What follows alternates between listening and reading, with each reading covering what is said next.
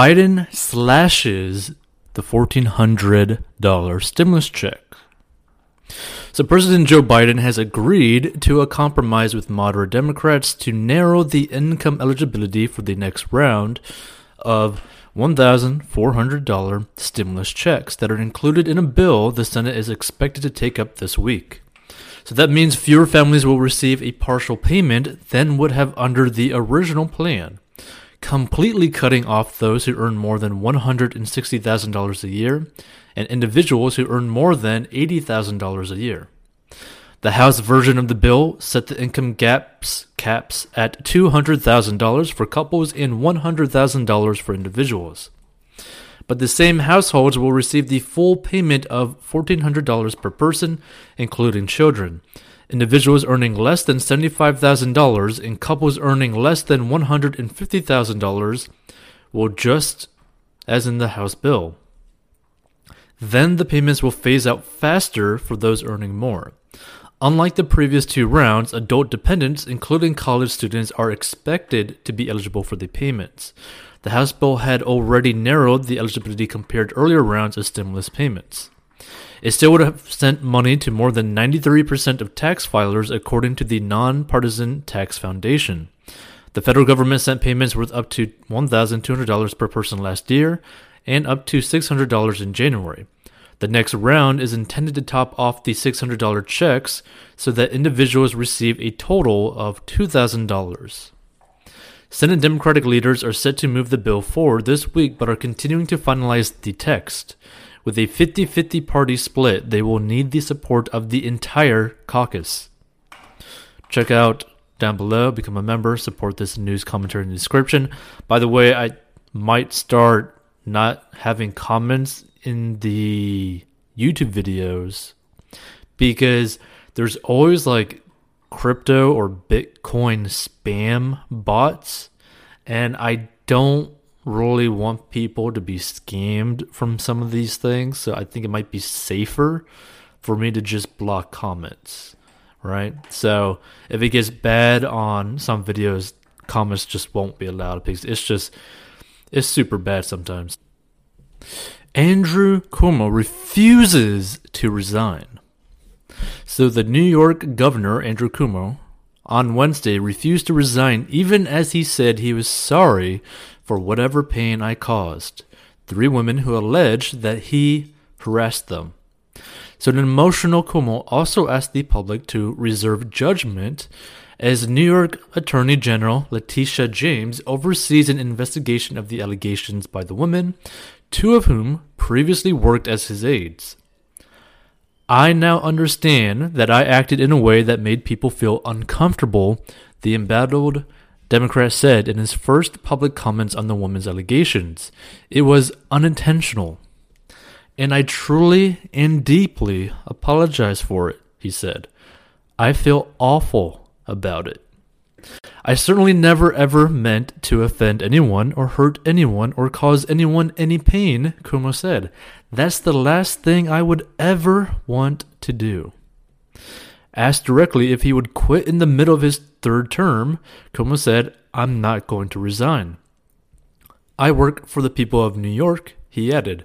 I'm going to do the job the people of the state elected me to do. That being said, right, this is my comments right now he still basically offed over 10,000 people when he put people into the nursing homes during the whole massive COVID outbreak. So, you know, you kind of didn't really do what people elected you to do. Just saying. So, a lawyer for one of Cuomo's accusers, former aide Charlotte Bennett, later said the news conference was full of falsehoods and inaccurate information. And another accuser, former Cuomo advisor Lindsey Boylan, tweeted, How can New Yorkers trust you, at New York Governor Cuomo, to lead our state if you don't know when you've been inappropriate with your own staff? In addition to the harassment scandal, Cuomo has been widely criticized in recent weeks for his administration's cover up of statistics related to COVID deaths in nursing homes and for bullying state lawmakers and others. The governor said he will fully cooperate with the harassment investigation by a lawyer or lawyers whom James will appoint. Those lawyers will have subpoena power to compel witnesses, including Cuomo, to answer their questions. I asked the people of New York to wait for the facts from the Attorney General before forming an opinion, Cuomo said.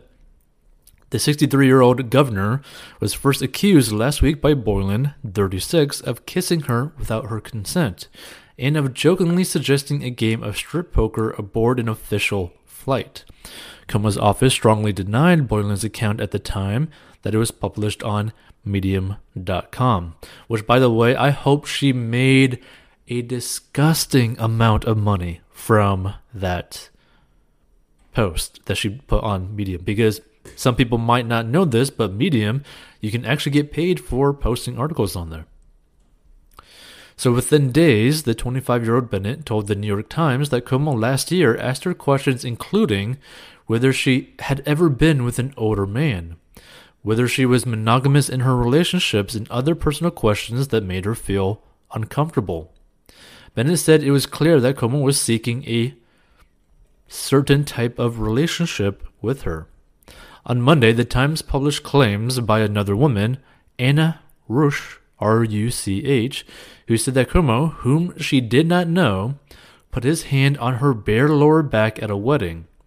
The governor then told her she seemed aggressive as he cupped her face with his hands, according to Ruch. That's creepy.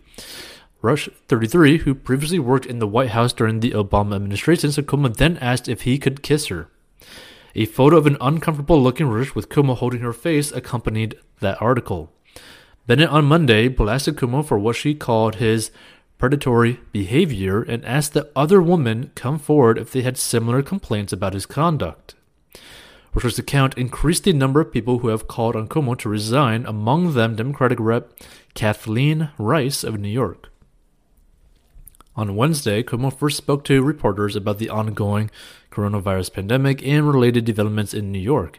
He then pivoted to the harassment scandal that has harried him since last week. I want New Yorkers to hear from me directly on this, he said. First, I fully support a woman's right to come forward, and I think that should be encouraged in every way. After apologizing for making the woman feel uncomfortable, Cuomo said, I am embarrassed by it, and that's not easy to say, but that's the truth. I want you to know I never touched anyone inappropriately, the governor said. I never knew at that time that I was making anyone feel uncomfortable. I have learned from what has been an incredibly difficult situation for me, as well as for other people. And I've learned an important lesson, Cuomo said. I'm sorry. I'm sorry for whatever pain I caused anyone. I never intended it, and I will be the better for this experience.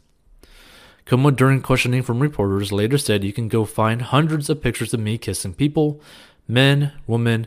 It is my usual and customary way of greeting. By the way, it was my father's way of greeting people, he said, referring to his late father, Mario Cuomo, who, who himself served as governor of New York. Bennett's lawyer, Debra Katz, after the news conference said the governor's press conference was full of falsehoods and inaccurate information and New Yorkers deserve better. The governor repeatedly said he never touched anyone inappropriately, Katz said.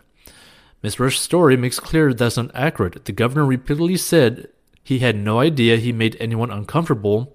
My client, Charlotte Bennett, reported his harassing behavior immediately to his chief of staff and chief counsel. Katz also said, We are confident that they made him aware of her complaint, and we fully expect that the Attorney General's investigation will demonstrate that Cuomo administration officials failed to act on Ms. Bennett's serious allegations or to ensure that corrective measures were taken in violation of their legal requirements. Cuomo last weekend tried to control who would investigate the allegations by Boylan and Bennett, saying that a former federal judge would do the job. The governor then sought to have the state's top judge oversee the probe in conjunction with James. Cuomo's efforts sparked a political backlash, and James pointedly refused the arrangement. The governor quickly caved, and his office said James would handle the probe herself. Feel free to become a member, support this news commentary in the description. What do you think about Cuomo and his actions? Do you think this is true? Do you think he did this stuff? What are your thoughts on it? It's going to be pretty interesting to see. But one thing's for sure this is not a good situation. It never will be a good situation, one way or the other, right? Now, I predicted this in like a previous episode, but I had a feeling that as soon as the first person, the first accuser came out, that there was basically going to be like a wave of more and more people coming out. And I think there's probably going to be even more than these three, right? I bet you at the very minimum, there's probably going to be like five, right? To like obviously varying degrees. And it's going to be interesting to see what actually happens. It's going to be interesting to see how people react to it. And I don't know how people are going to react to it basically at all. Like, I don't know how serious this is going to get for him.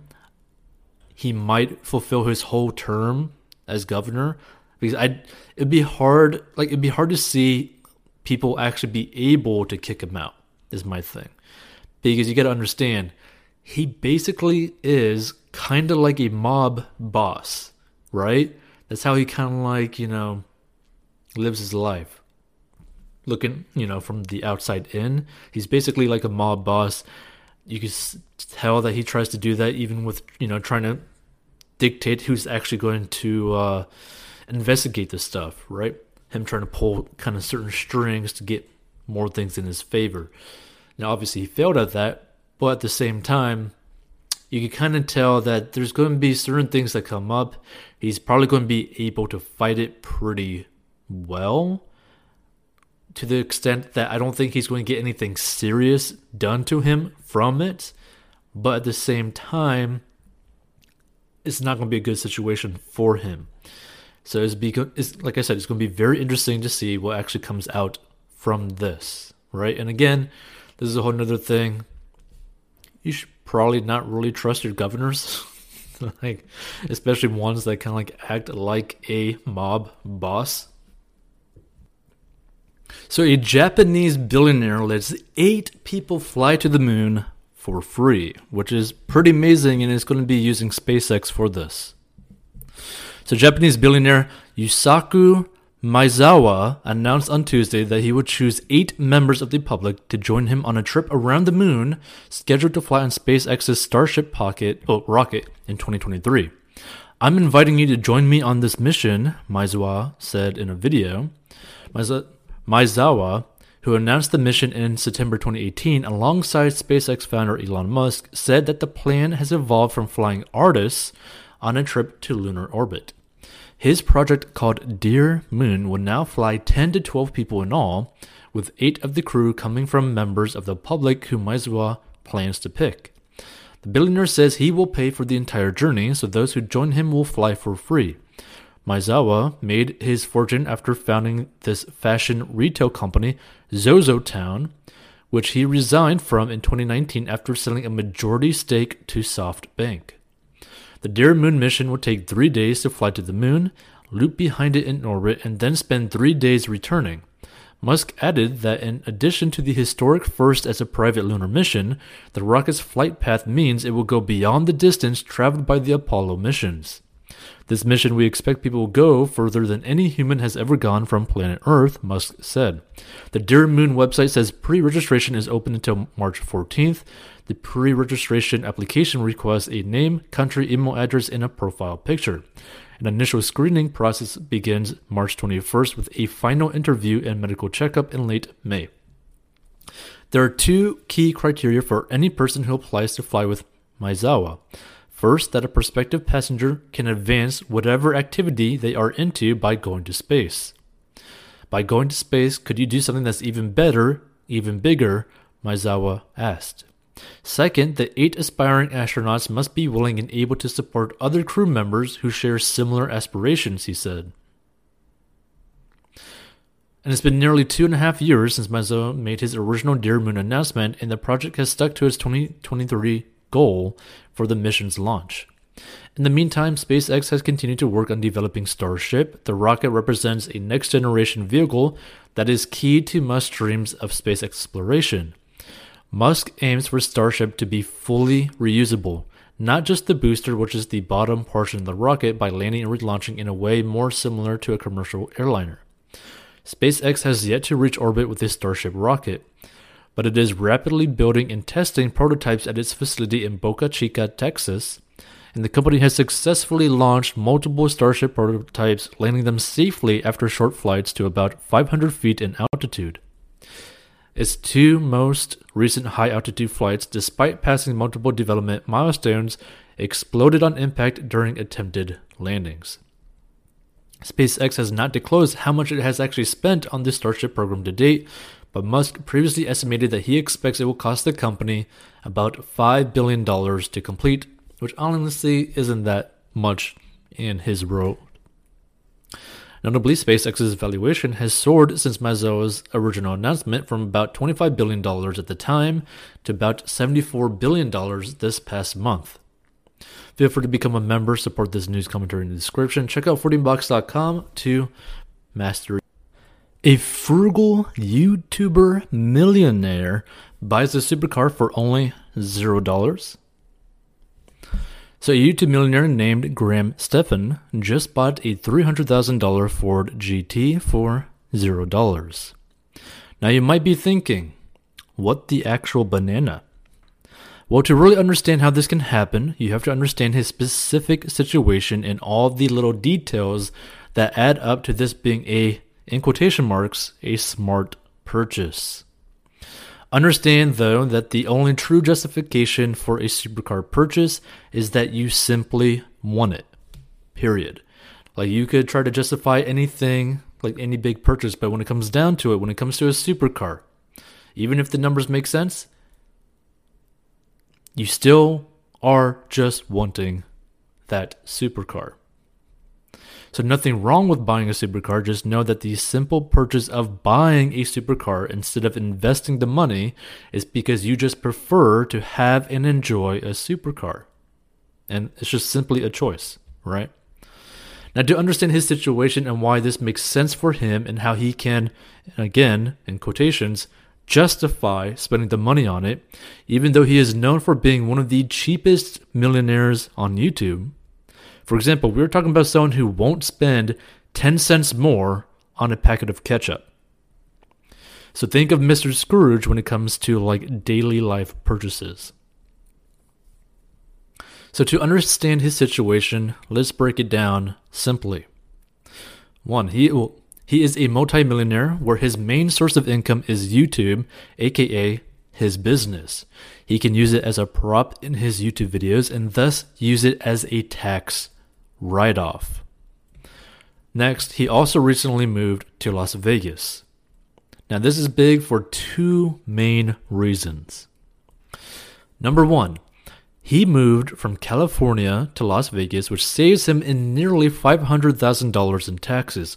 And honestly, it's probably going to be way more than that because I bet you, with the growth rate of his channel, how many views he's getting, and the amount of money that he's probably making per month, he's probably going to save by the end of this year a million dollars in taxes just from living in Las Vegas compared to California.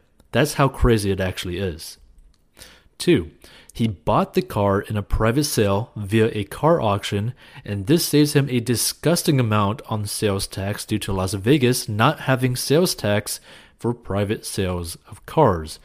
For example, Doug DeMuro bought his Ford GT in California, and he went the traditional purchase route, right, where he actually paid sales tax for it, which then he also paid a disgusting amount to also have it licensed in that state, right? Instead of, you know, having like a company in Montana and then technically buying it in Montana and then, you know, just kind of like moving it to California to save you like thousands upon thousands upon thousands of dollars on taxes. He went the traditional route and I think it was almost twenty, thirty thousand dollars when Doug DeMuro first bought the car, like I think, you know, maybe a year ago, two years ago or something like that, just to like just to basically register and buy the car in California. So simply doing this whole thing in Las Vegas, the way that he did it, Graham saved a lot of money, right? Three, due to his business being YouTube, he can create an infinite monetization funnel by creating content on the car similar to how YouTube car vloggers do as an example, the Stradman. And the Stradman actually talked about this actually in a interview podcast with Graham Stephan on his uh, iced coffee hour and also the Graham Stephan Stephan Stephen Stephan show. And the Stradman basically kind of like went over it in the sense that basically every car for him, specifically the Stradman, is basically an investment, right? He could pretty much buy a car at nearly any price, right? He could literally pay like market value for any car. And as long as he creates a certain amount of content and it gets the consistent amount of views that he gets, which is about like 800,000 views to a little bit over 1 million views per video on that specific car, he could pretty much get that car paid off within like 20 videos, right? Which is pretty crazy when you really think about it. For example, I believe his uh, new Toyota Supra that he modified a lot ended up making him probably about six figures profit. And I'm talking about the Stradman, right? So that kind of like gets you to understand, like, okay, in Graham's situation, even though he is not a car channel, he can still create content financially based around this specific car. Like, you know, what is his insurance on the car? Like, how much is he having to pay to register the car, right? How much is the gas for it? And he could just continuously do things financially related to this Ford GT that he could pretty much just basically print money from this. And again, the only way to justify a supercar purchase is because you simply want a supercar. That being said, he's in a very specific situation, unlike 99% of the population, to where he can actually make money from a depreciating asset.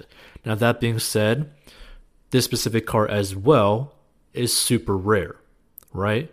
Thus, the car will actually increase in value most likely because it has a trend, basically historical data of it actually increasing in value over time. That being said, there's also that brand new Ford GT, which, to be frank, I think would have been a better investment in quotation marks if you were able to get one in like a very, very limited edition and pretty much never sell it for like a decade. And the reason why I say this is because someone else who owns a Ford GT, who has a massive YouTube channel, which is Captain Sparklez, which you know, other known, you know, known by his actual name, Jordan Maron, he owns a brand new Ford GT that I believe he actually spent about 300 to maybe 400 500000 dollars on that specific supercar but it is so rare and the demand is so high for that specific car right that he could technically just sell that car for i think over like a million a million five for the brand new Ford GT and make a disgusting amount of profit right but that's because he got a specific allocation for a super rare super limited production supercar so that's another way to think about it too, right? Now the good thing about the Ford GT, the one that Graham specifically bought, like I think the 2005 year range, is that they're not going to make more of that specific style of Ford GT. It is something that is going to decrease in the amount that's actually existing in the world because people are going to end up crashing it. People are going to modify the stuff. If he keeps that Ford GT pretty much as original as possible and not put much miles on that specific car, which I believe the way he probably has his insurance structured, he probably only will drive it like maybe less than a thousand miles per year. He could probably truly make a disgusting amount of profit from the sale of that car if he were to actually sell it in the future. And again, who knows if he's actually going to do that, right? But again, a supercar is still a supercar. Now, even though you could technically make a profit from buying that car, it's still a supercar. It's not really an asset. It's the same thing with watches. If you were to buy an expensive watch, even though you might try to justify it as saying, like, oh, it holds its value, oh, it's a good investment, yada, yada, it's still something that you simply just want, right? And it's only worth the perceived value of what someone else is actually willing to pay for it right? Because I mean, if the demand for Ford GTs completely disappeared, guess what? You're not going to make a profit from a Ford GT. Do I think that's going to be the case? No. I think the demand for Ford GTs are going to increase because the historical data shows that the demand for a clean Ford GT is just continuously increasing steadily over time. Now, the thing that I do worry about is people trying to, like, the thing that I worry about this, right, is that you see this with a lot of finance viewers of financial channels. So you see someone that you look up to who makes a lot of money, who does very well in their business, but they don't know any of the back end stuff that goes into it, and they don't really understand that the YouTubers that are doing this are truly in a situation unlike really anyone else to where a normal person most likely should not be buying this car, even though over time the car might increase in value because financially there would be no justification for like a normal person to simply buy a Ford GT, right? But this might give the opinion to some people some viewers, they're like, oh, you know, he's making a lot of money, so that means I should probably just go spend a whole bunch of money on a car that I really like. And that's not always a good choice. Because, yeah, let's just say that you're like a normal person, but you have a good income, right? And that you make maybe $100,000 a year after taxes, right? So after seeing his video, you might think, even though Graham doesn't try to like portray this at all, you might think that, oh, maybe I should go buy like my dream car, right? And you try to justify it in your mind as well. But it won't actually be able to be justified in any real sense because you don't have the type of life like Graham does to where he could actually monetize from the car. And this is the thing that I'm worried about because most people, like creators, you'd think that they wouldn't have to worry about this, right?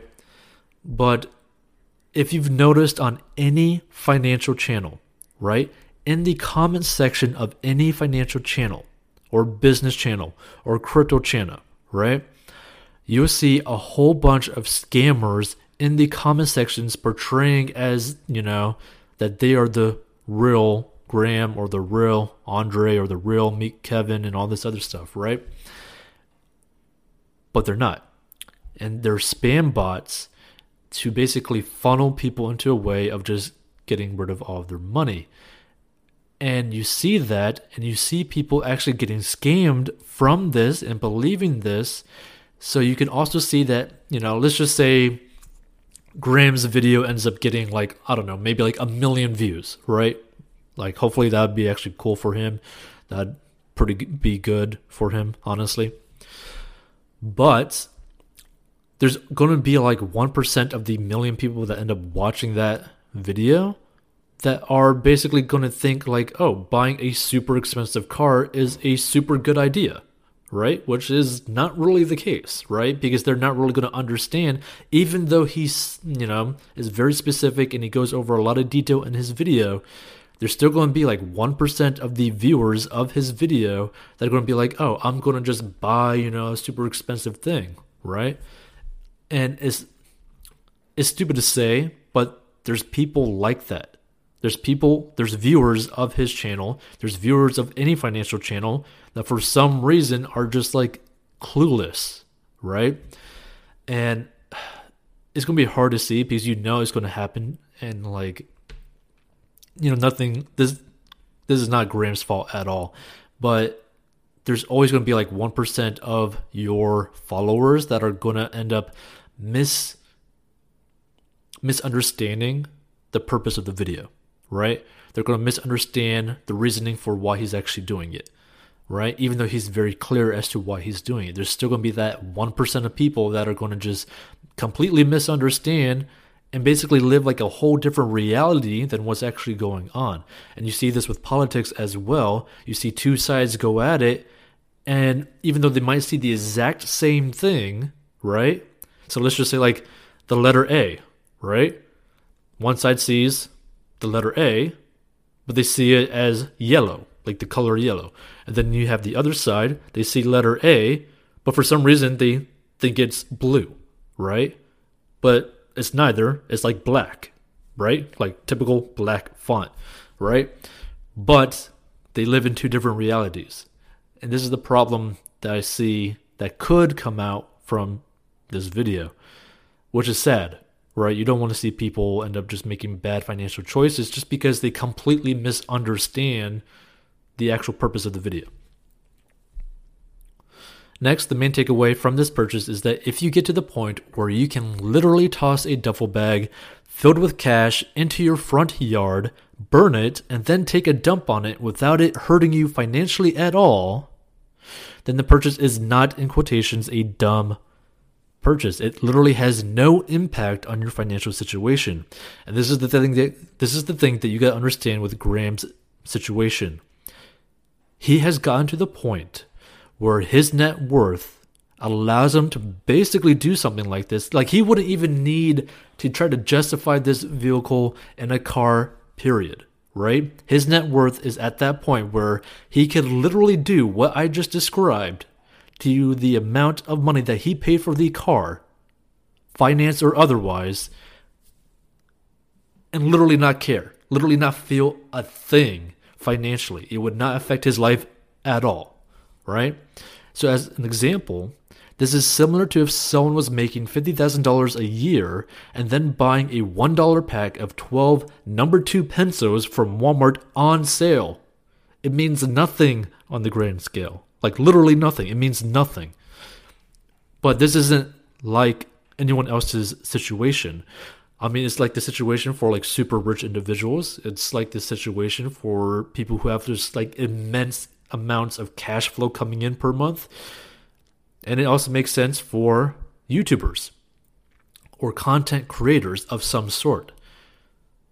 But for like the normal everyday person, no, it doesn't make sense. It doesn't make sense to buy a super expensive car that you're only going to drive less than like a thousand miles per year, right? Because typically, the majority of people who buy a car tend to put over 20,000 miles on that car, which means you're going to be destroying the value of that car. And a lot of people, a car is the second largest purchase for them in their whole life. So you got to keep that in mind.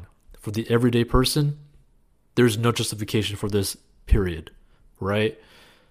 But, like I said, 1% of the viewers of this video, like of his specific video of where he buys the Ford GT for zero dollars, are going to completely misunderstand his video, completely misunderstand his situation, and just be like, "Oh, this is a stupid purchase. Uh, this is you know maybe I should just go buy something expensive. Oh, I've always wanted you know a brand new Mustang GT, even though you know if you get like a brand new Mustang GT like." Shelby GT 500, that thing's like, I don't know, 70000 or $100,000 out of the uh, dealership. And most people aren't making the kind of money that it would take to even afford a car like that compared to, you know, a Ford GT. So it's going to be very interesting.